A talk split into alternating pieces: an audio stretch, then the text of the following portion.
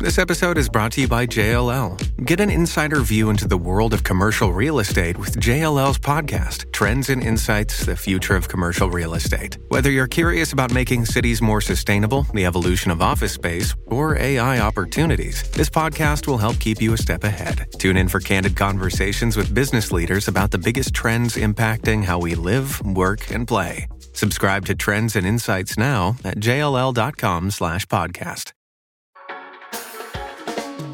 Hey everyone. If you like this podcast, go behind the paywall to get privileged access to the smartest minds in finance. Visit realvision.com slash rvpod and use the promo code podcast10. That's podcast10 to get 10% off our essential membership for the first year. Join the Real Vision community and learn how to become a better investor. And now to the top analysis of today's markets.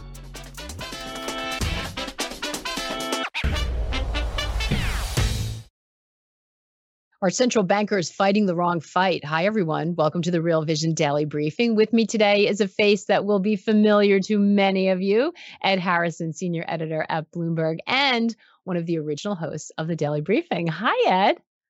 Hey, Maggie. Good, good to talk to you. Yeah, welcome back. It's it's so good to have you and certainly this is our first time doing it. So I'm super excited. And we're going to talk a little bit about those early RV days. It is our 3-year anniversary everyone. Drum roll. Uh, but we have a, lot of developments and a lot of news we got to get to first. So let's do that because um, you know, just in the last half hour, sort of widespread confirmation of what everyone's been trading off of all day. Uh, a group of large U.S. banks, Goldman, Morgan, Wells Fargo, Citi, J.P. Morgan, um, Morgan Stanley, J.P. Morgan. Uh, just to name a few, there's there's even more than that have come in with a backstop for First Republic combined. They're going to contri- uh, contribute deposit 30 billion uh, into the bank as a backstop. Ed, it's really interesting to see this coming from the banking sector itself. Very different situation with what we saw with SVB. Well, what do you make of this? Yeah, I mean, uh, it's it's hard to say. Uh, I think that it's it's done a good job in, in stanching the uh, the bleed uh, because you know my basic view is is is that we're not in a systemic crisis as yet. Uh, it could develop into a you know if you think about uh, Silicon Valley Bank is sort of a um, you know a Bear Stearns type of uh, bank, it could develop into something. Mm. Uh, so this is a, this is a, a, a trial to get us away from that because uh, up until this point, the U.S. economy has been relatively rate insensitive. You know, we've gone through uh, almost five uh, percentage points of hikes from the Fed, and so many people who have mortgages are locked in at uh, really low rates. So many corporations are locked in at really low rates. They don't need more borrowing. So I think that there's a lot of rate insensitivity relative to other cycles. Uh, and that was starting to unravel with uh, what we saw here. And I think there is going to be a, a, a sea change now in terms of regional banks, small banks, but uh, you know, you're not going to see the level of distress you would otherwise uh, because now we're starting to see uh, things uh, come together through bailouts, of course. Yeah, yeah, and I think that you you know you bring up a good point, and we are talking about this all week. There's a psychological component to this, right? And so now you see the big fellas moving in with speed to try to calm the situation right to try to sort of you know prevent that deposit run basically that that everyone had been had been worried about but but but it, do you have a sense that we're at the end here or has it just sort of injected some calm into the situation it's injected some calm into the situation because when you think about it i think it's interesting you were talking about the the, the deposit runs it's actually those guys who that are benefited. benefiting from the depositing run. So the fact that they're the ones who are doing the bailout suggests that what they're saying is we you know this is a crisis of confidence first and foremost we need to you know get that sorted out us the people who are getting the the benefit uh assisting this bank mm. which is the next in, in uh online will hopefully get rid of the crisis of confidence. Then we can get down to the sticky wicket of you know wh- where where the body's buried in terms of uh, credit problems. Because i you know my personal view is it's commercial real estate. That's a slow bleed that's going to happen but that's not an acute problem right now. Yeah and that's really important and i want to dig into that a little bit. You know so it's interesting and and you can imagine we're, we're probably going to find out later on some of the very interesting conversations. And I think this is the long shadow of the great financial crisis. You saw the private sector come in, not the government, because the, the, the sort of backlash against bailouts was evident right from the start with the SVB um, and the conversation around that. And you see them using uninsured deposits because there's still a lot of uh, lack of clarity around exactly who is insured these days. Some people think the Fed's announcement means everyone is. Other people say no, that's not clear. So clearly, they're trying to front run some of the sort of public perception of this as well, so that they're not the you know getting hauled in front of Congress again. I'd imagine.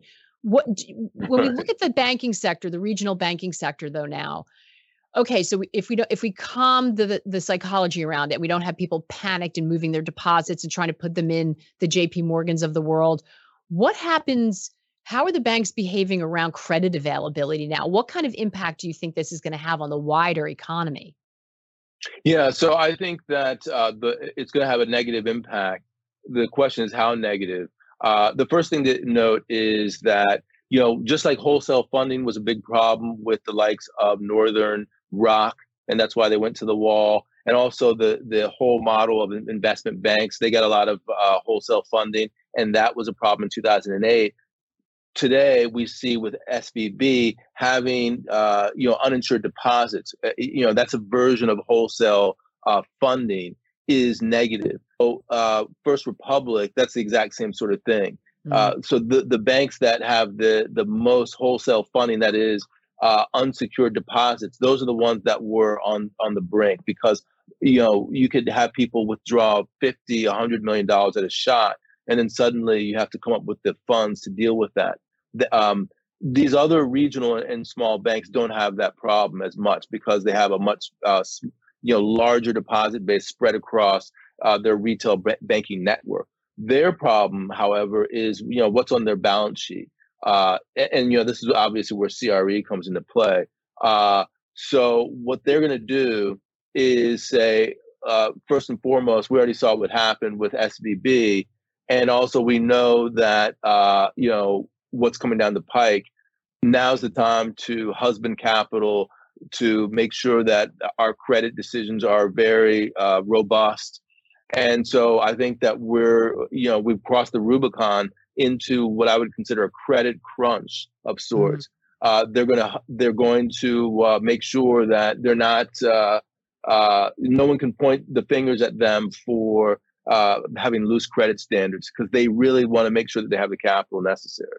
So that'll that'll help them, but what does that do to the wider economy? We we we we know from the financial crisis, credit is the lifeblood, right? Right, exactly. Yeah. So I mean, that is the question. So I talked about the rate the the, the rate insensitivity. Mm. You know, mm. so many people are locked in to great rates. So to a certain degree, you could say there is some credit insensitivity. But so at the margin, this is dif- the a it's it's a deflationary, disinflationary trend. The question is, is how disinflationary? We really don't know. I think right before we we got on, Maggie, you and I, we were talking about no one knows anything. you know, throw out the old models uh, you know, the pandemic basically screwed everything up. I mean, the yeah. reason that we're talking here now is because three years ago we started this program because of the pandemic. If it weren't for the pandemic, you and I wouldn't be talking to each other. That's so right. So everything's totally different. It, it is. And we've heard that consistently through really, interestingly, through from really experienced people too. We're not, you know, these are not people who are new to the, these are people who've who've been through crisis, they've been through crashes, they've traded it, they've thrived in it in many cases. So it's not that there's not opportunity, but it's just really hard to kind of tease out, especially when it comes to the time lags. And I think you you you brought up a really important point, and I think a lot of our viewers know it, but just in case, this is is sort of unique to the US that you can lock in at these lowest certainly with housing.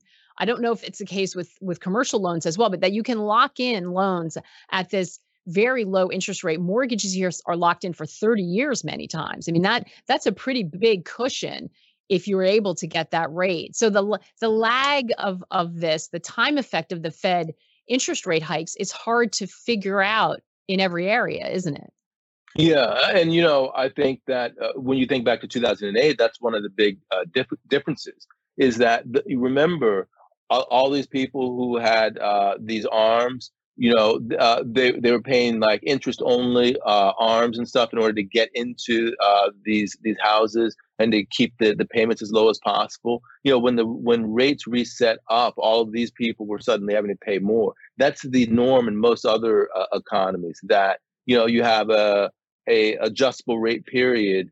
Uh, you have a fixed rate period, which is let's say two years, five years, seven years. But then after that, it's uh, it's going to be a variable rate um, and that gives you more interest rate sensitivity in those economies.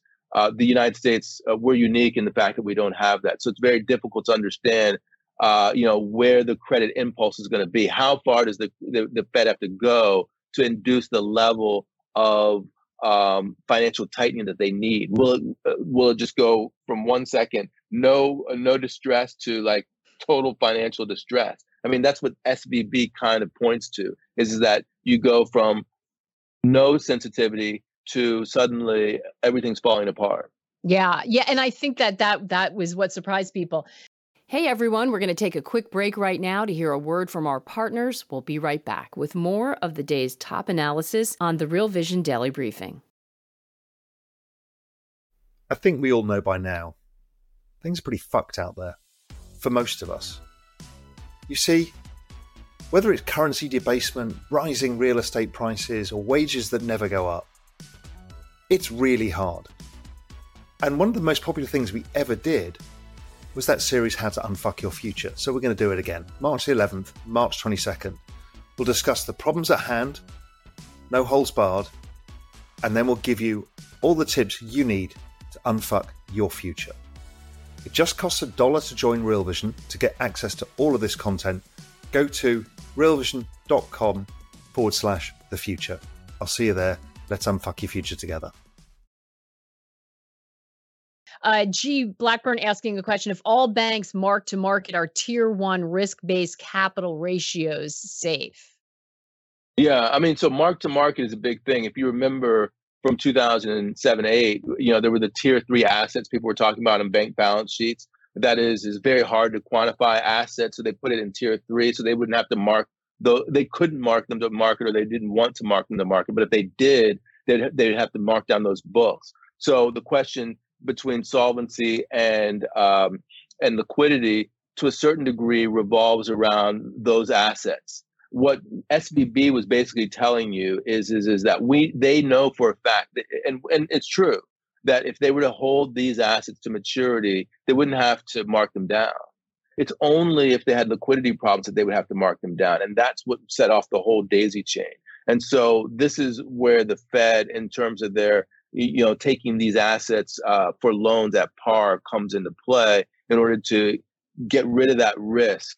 Uh, but when we're talking about assets, we're not talking about just uh, risk-free government bonds. We're talking about other assets on their balance sheet, um, and those are the assets I think that uh, they're not being marked to market. They're actually it's not a mark to market question. It's it's really a, a credit write downs question. You know when those loans come due. Because for instance, in commercial real estate, we're already seeing companies uh, saying we're going to hand you back the keys uh, that is is that we already know that the, the occupancy rate for these properties are so low that it just doesn't make sense for us financially to uh, pay the debt. So we're just going to default. This has already happened in Brookfield. It happened with the um, the landlord of Pimco.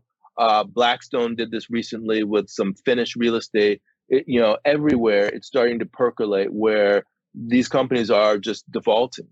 Yeah. And I think that that so this is where you see the biggest vulnerability and is it systemic this commercial because anecdotally I think we all know you drive around anywhere or walk through any major city and all you see is for rent, for lease, for rent. I mean anybody who is in any of these even small office buildings, they're they're just ghost towns. I mean there's no one in them. Uh, it seems like the scale of this could be huge.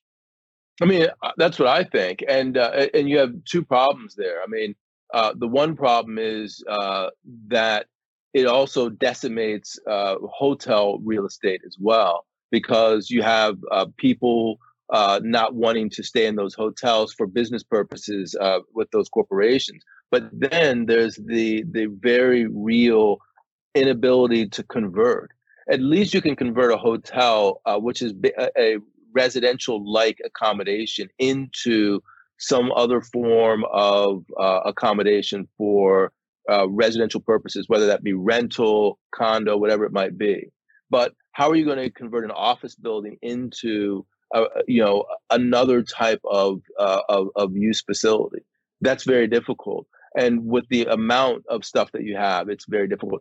My, I, I, um, I had a colleague at Bloomberg who was like, you know, I he said I could run through uh, you know, um, what, what's the name of Hudson Yards, stark naked in the middle of the day, and no one would see me. that, he was basically saying this is like a white elephant, and that's a brand new. Side. It's it's been like that since they since they opened, from what I can tell. I mean, I don't get there often, but I have friends that reside, as you can imagine, in the uh, in the the CNN part of it, and it's it's always it's been weirdly empty. I think for for the entire time. So I, I think this is really important because this is the sort of where we go next, right? Which is what we like to focus on. How widespread are uh, are we talking about REITs? Are we talking about who has these assets, these commercial real estate v- liabilities on their balance sheet? At I mean, how, how can you get your head around how big this might be? Yeah, I think that's that's the big question. My understanding, and uh, I have a, a colleague um, who uh, says that uh, if you look at the Fed's accounts, five trillion of these assets are on bank books. Uh, but then, you know, where are the other assets? Which banks have them, and which ones are uh, are, are compromised? So I think that this is a very large asset class, so it's systemic in nature. And uh, the question is, from a financial stability perspective, who who actually owns these assets?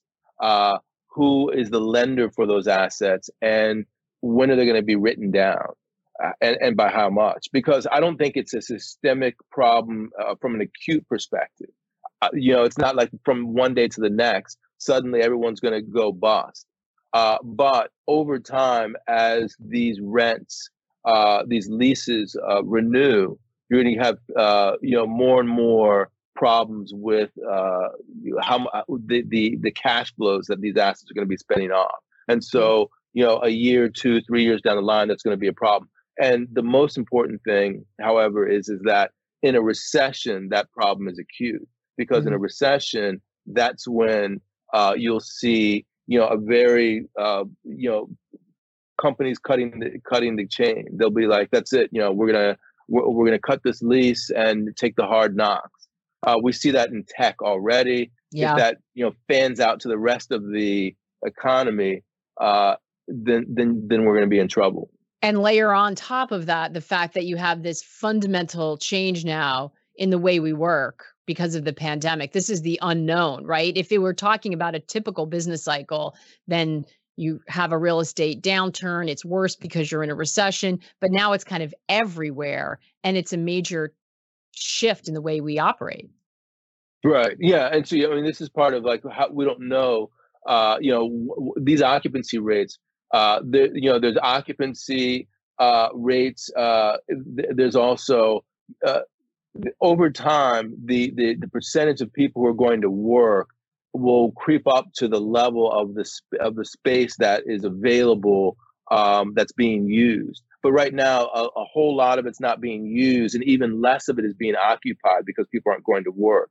So where do those things meet in the middle? Do they meet at you know 25% unused, unoccupied? Is mm-hmm. that a sustainable level given the debt loads of these particular um, uh, these particular buildings might have? That's the question. But then also within the real estate uh, segments, we're talking about generic office real estate. You know, there are things like uh, urban warehouses. There are things like uh, data centers, uh, things like um, you know uh, life sciences that are that have good positive demographics that are also parts of commercial real estate that will be able to weather this kind of storm. But when we think about commercial real estate more holistically, we're thinking generic uh, office space.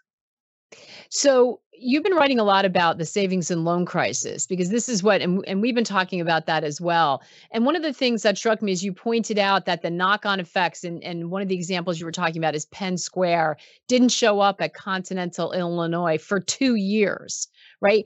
Do you do you think we're going to see that kind of dragged out situation or as you mentioned before with SVB, just information moves a lot faster now. Like, is the timeline yeah. sped up? We're gonna we're gonna get our hands around this and sort of be able to move on beyond it more quickly, or could we be looking at a situation where everybody exhales and boom, we have another situation that flares up?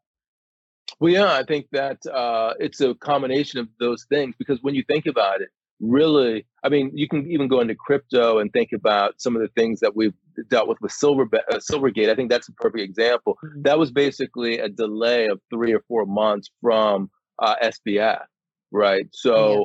Right there, you know, there, you know, someone's throwing a firecracker uh, you know, a bomb into, eh, eh, you know, and it's exploding, and we don't know that this person, eh, you know, has internal injuries. That that's essentially what's happening with things like SVB. Well, we're the Walking because, Dead. You're telling us that there's a lot of Walking right. Dead out there. That's exactly. Fear. That's so the SVB's problems only crystallized later because of the liquidity crisis. Um, but you know there are tons of other banks out there walking around with this this kind of stuff on, the, on their balance sheet the, the Fed has made that problem largely go away because they said we're gonna we're gonna lend at par, but you know there's other stuff in the balance sheet, the stuff that we're talking about. Will it be two years uh, before it happens? You know, uh, it all depends because if you think about the S&Ls uh, in particular, think about how things happen. So it was the go-go years, 74 to 82 uh, you know, right at the end of that, the Fed hiked rates aggressively so that you know you had uh, two uh, two recessions back to back that you know torpedoed uh, demand, and as a result of that, oil prices tanked. EM debt, you know, there was the, the Latin American debt crisis uh, perked up. That also was a contributor to continental Illinois.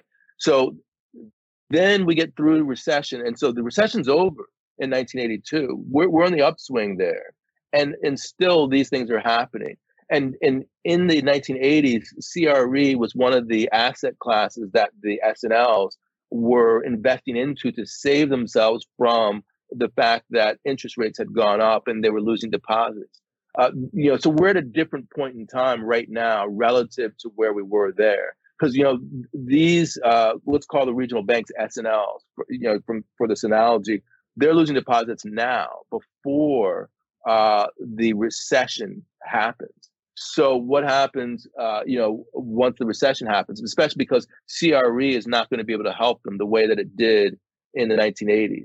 So you see that there's so many cross currents uh, relative to what we saw there. It's hard to say how quickly any of this will will occur. We can only talk to what are the the vulnerabilities. Yeah that and and you know that's that's what we have to focus on. I think you brought up such a great point. What we're dealing right right now with right now is liquidity and and janet yellen talked about this. She was talking about the stress test and it being liquidity problem versus a capital problem. But what you're talking about is assets on balance sheets that are going to have to really be looked at. That's a different wave of this that we really haven't reckoned with yet. We're going to take another quick break to hear a word from our partners. We'll be right back with more of the day's top analysis on the Real Vision Daily Briefing. Shipping can make or break a sale, so optimize how you ship your orders with ShipStation. They make it easy to automate and manage orders no matter how big your business grows. And they might even be able to help reduce shipping and warehouse costs. So optimize and keep up your momentum for growth with ShipStation. Sign up for your free 60-day trial now at shipstation.com and use the code POD. That's shipstation.com with the code POD. Um, we we mentioned it's the three year anniversary. Um, this show was certainly born at a time of crisis and uncertainty. Let's have a little a little peek back at that. Happy Monday. Ed Harrison here from Real Vision's US Bureau. Uh, like much of the rest of the world, the staff at Real Visions is in lockdown due to the coronavirus. So we've decided to talk to you through a brand new format. Real Vision's daily briefing. It's going to cover what's going on in the upside down world of global pandemics and financial turmoil. And to start off each show, we're going to provide you with a synopsis of what's happened in the day's markets and the latest news on the coronavirus front. And afterwards, we'll do a brief but deep dive into a theme that Real Vision has been covering, one that's relevant in the context of today's markets. It could be liquidity, the macro outlook, market structure, passive versus active, or Bitcoin, all sorts of things. But we hope you'll enjoy our daily briefing and we look forward to hearing your feedback. So here goes for today. That, that was in the very early days of the pandemic. Ed, I feel like I've aged a thousand years. How have we gone through a pandemic and like every other crisis, and you look like you haven't aged for one second, three years? You know, that's your secret. say that.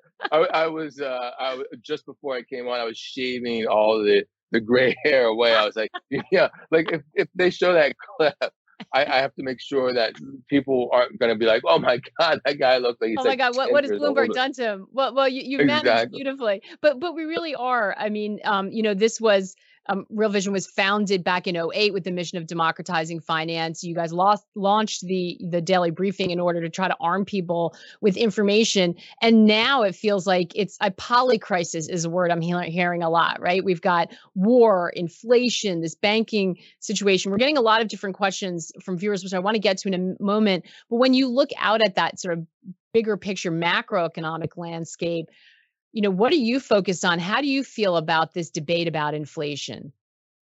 Yeah i think that uh, inflation's a killer for purchasing power. So ordinary people inflation's bad. For businesses the ability to be able to predict uh, where demand's going to come from and how it's going to go it's also negative.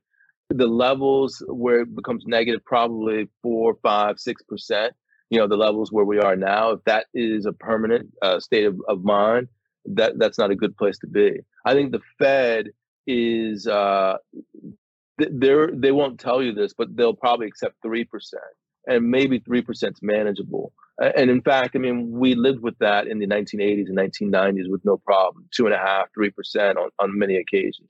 So i think that they're willing to to put up with that. But the levels that we have now inflation it's just bad for people. It's bad for businesses, uh, and, and, it leads to instability.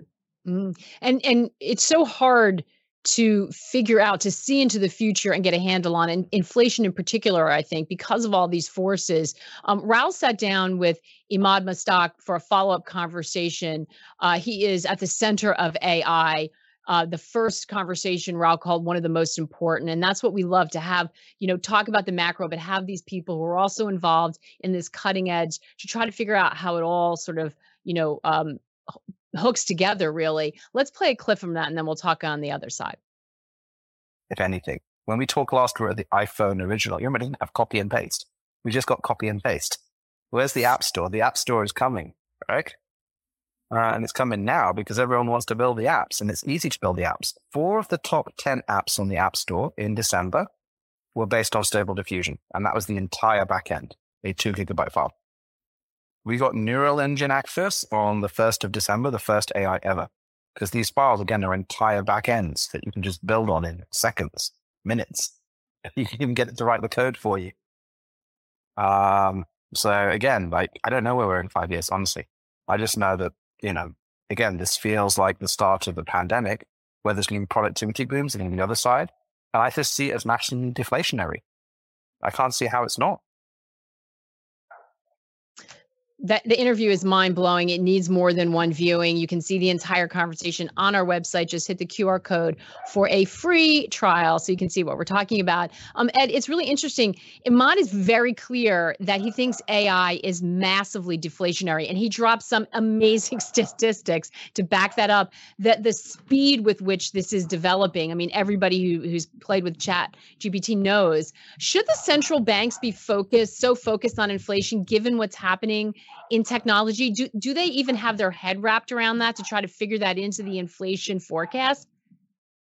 You know uh, it's a good question because you, uh, you're looking at two different time scales. One is is the inflationary time scale which is like this very small period of time and the other are these tectonic shifts that are uh, disinflationary and deflationary over time. You know and we were already living in that world before um, and w- the pandemic sort of shifted us out of that world but for a very short period of time i think i think at some point in time the much more uh, disinflationary forces that bring down prices, that increase price discovery, they're going to come back to the fore. And then, of course, you have the demographics and all of that kind of stuff coming together to to, to force prices down. But you know, once you the daisy chain of uh, you know supply chains, uh, uh, inflation expectations, and all of that come into play, it's sort of like a whack-a-mole for businesses and, and, and people to figure out you know how do they change their spending habits and their production habits in order to deal with their price pressures uh, their pain points and uh, to make sure that they have enough money and profit to, to navigate the environment. And so that that causes this whole sort of chain of events and eventually that's going to burn itself out but i think we're still going to be in that for a little bit yeah. Yeah, that time that timeline is going to be very interesting because so many people really think we're in a structurally higher inflation environment and I encourage you we may be, but if you think that is the case, you should listen to that interview and then see whether your mind has changed at all. It's going to be, um, I think we're all going to be going back to the draw, drawing board, finding new models to look at this stuff. So, so Ed, we have a lot of questions about Europe, about Credit Suisse. Uh, a question: Which banks in Europe are most at risk? Another question: Will the Swiss uh, national Bank sell big tech to fund a bank bailout. Uh, so, what, what's your feeling about vulnerabilities in Europe?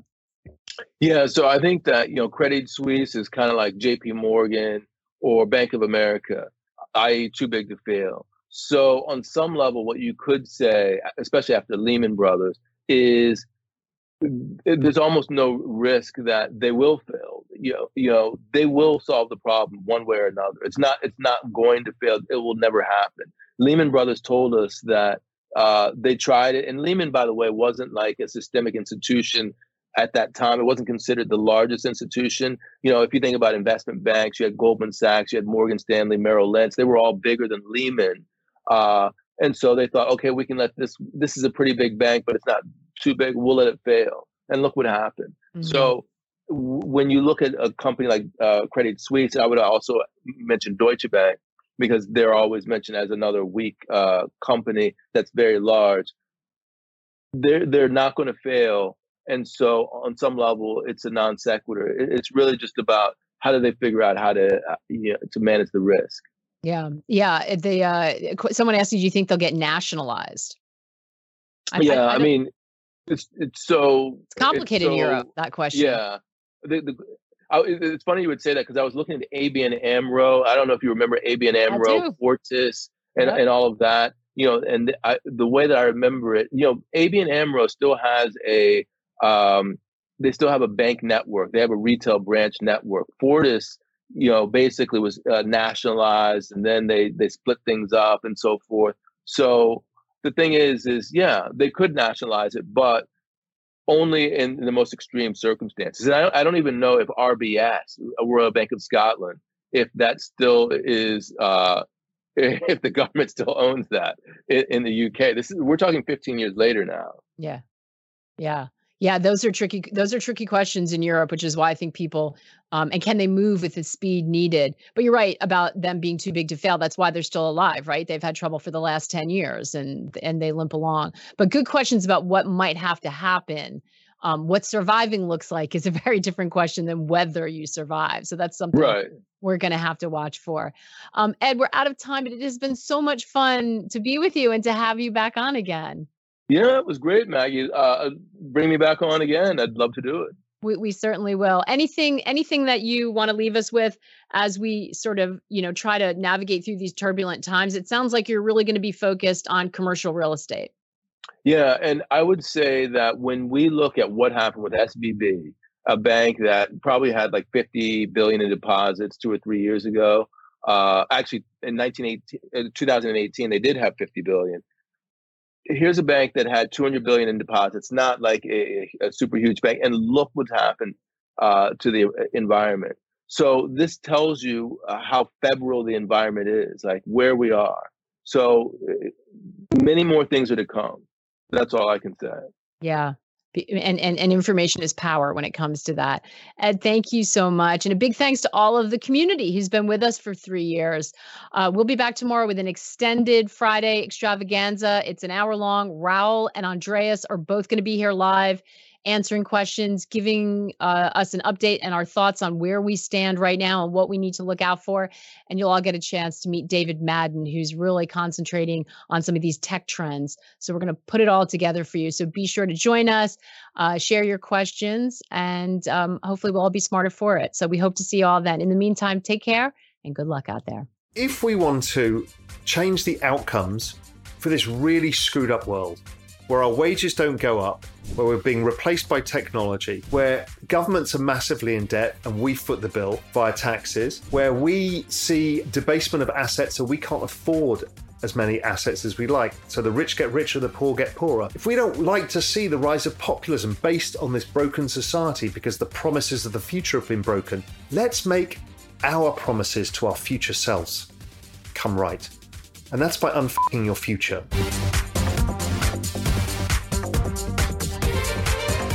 Some of this is going to really fuck your future in 20 or 30 years' time.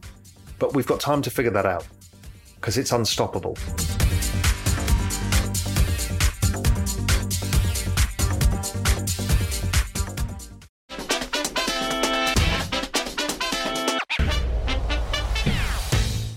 What's up, revolutionaries? Thanks for tuning in to the Real Vision Daily Briefing. For more content like this, head over to realvision.com and get unfiltered access to the very best, brightest, and biggest names in finance.